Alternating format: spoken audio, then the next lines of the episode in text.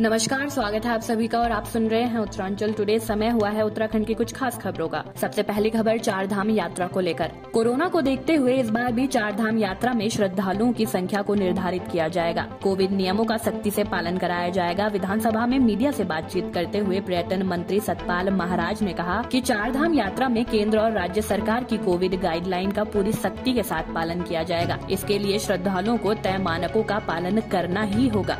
अगली खबर, कोरोना संक्रमण को लेकर कोरोना वायरस संक्रमण की दूसरी लहर उत्तराखंड के अग्रणी शैक्षिक संस्थानों में तेज़ी से फैलती जा रही है। भारतीय प्रौद्योगिकी संस्थान रुड़की में पिछले तीन दिनों में कोविड के छप्पन नए मामले सामने आ चुके हैं। कोविड नियंत्रण कक्ष के अधिकारियों ने बृहस्पतिवार को बताया कि भारतीय प्रौद्योगिकी संस्थान रुड़की में उनतीस, वन अकादमी में चौदह तथा दून स्कूल में कोविड का एक मामला सामने आया है। अगली खबर हरिद्वार कुंभ को लेकर। हरिद्वार कुंभ के लिए 12 और 14 अप्रैल के मुख्य शाही स्नान को लेकर लाखों श्रद्धालुओं के हरिद्वार पहुँचने की उम्मीद है। यातायात व्यवस्था बनाए रखने और भीड़ को नियंत्रित करने के लिए रूट प्लान जारी किया गया है। भारी वाहनों को गुरुवार मध्य रात्रि ऐसी शहर में एंट्री बंद कर दी है। वही छोटे और हल्के वाहनों को भीड़ बढ़ने आरोप शहर में आने ऐसी रोका जाएगा। संभवतः दस अप्रैल ऐसी छोटे वाहनों को भी आने ऐसी रोक दिया जाएगा। उत्तराखंड के मुख्यमंत्री तीरथ सिंह रावत ने कहा की देवस्थानम बोर्ड में शामिल किए गए इक्यावन मंदिरों को बोर्ड से बाहर किया जाएगा। कहा कि देवस्थानम बोर्ड के बारे में पुनर्विचार किया जाएगा। इस बारे में उनकी सरकार गंभीरता से विचार करेगी, सीएम तीरथ ने कहा कि चार धाम के तीर्थ पुरोहितों से जल्द ही बात की जाएगी।